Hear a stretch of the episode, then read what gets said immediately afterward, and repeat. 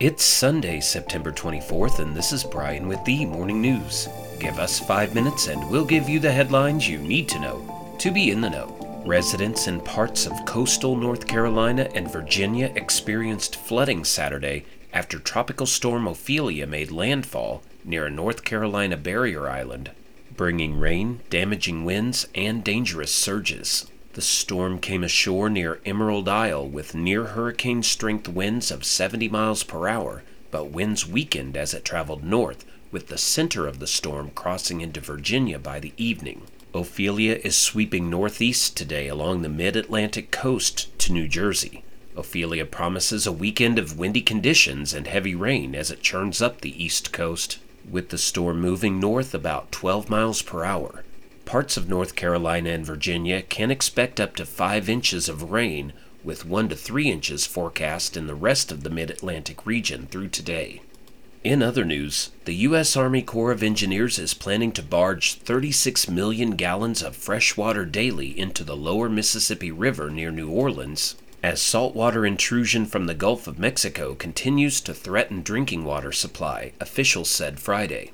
The move comes as water levels are plummeting for the second consecutive year after this summer's blistering heat and low rainfall triggered extreme drought over parts of the central U.S. As water levels drop, the threat of saltwater intrusion grows in Louisiana as ocean water pushes north into drinking water systems, unimpeded by the Mississippi's normally mighty flow rate.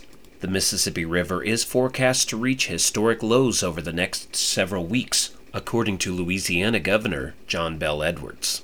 To help mitigate intrusion, the state and the Army Corps of Engineers are working to add 25 feet of height to a 1,500 foot wide underwater levee in the Mississippi River, which was constructed in July to slow the saltwater's progression.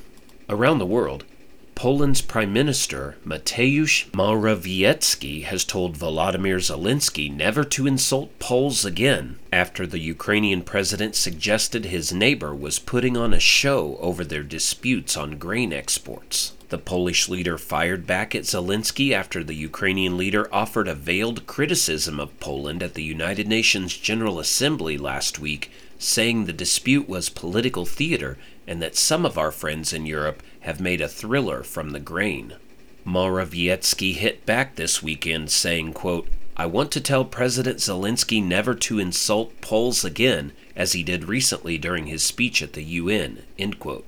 Back in the U.S., the landmark Washington National Cathedral unveiled new stained glass windows Saturday with a theme of racial justice filling the space that had once held four windows honoring Confederate Generals Robert E. Lee and Stonewall Jackson.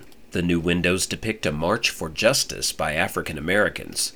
The dedication service was attended by many clergy from the Washington area's historically black churches, as well as leaders of social justice organizations.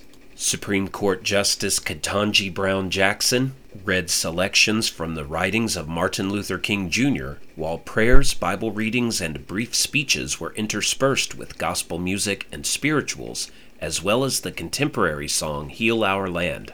The new windows, titled Now and Forever, are based on a design by artist Kerry James Marshall. And five flamingos that showed up in Wisconsin to wade along a Lake Michigan beach attracted a big crowd of onlookers eager to see the unusual visitors venturing far from their usual tropical setting. The American flamingos spotted Friday in Port Washington, about 25 miles north of Milwaukee, marked the first sighting of the species in Wisconsin state history, said Mark Korducki, a member of the Wisconsin Society for Ornithology. The bird stood quietly 25 feet off Lake Michigan's western shoreline as waves lapped against their thin legs. The sighting was unexpected but not a total shock because of recent reports of flamingos in Indiana, Kentucky, Ohio, and Pennsylvania, said Ryan Brady, conservation biologist with the Wisconsin Department of Natural Resources. Now you know, and you're ready to go with the morning news. Share this with a friend and subscribe to us wherever you listen to your favorite podcast. You can also sign up for our newsletter at themorningnews.com. Thanks for listening.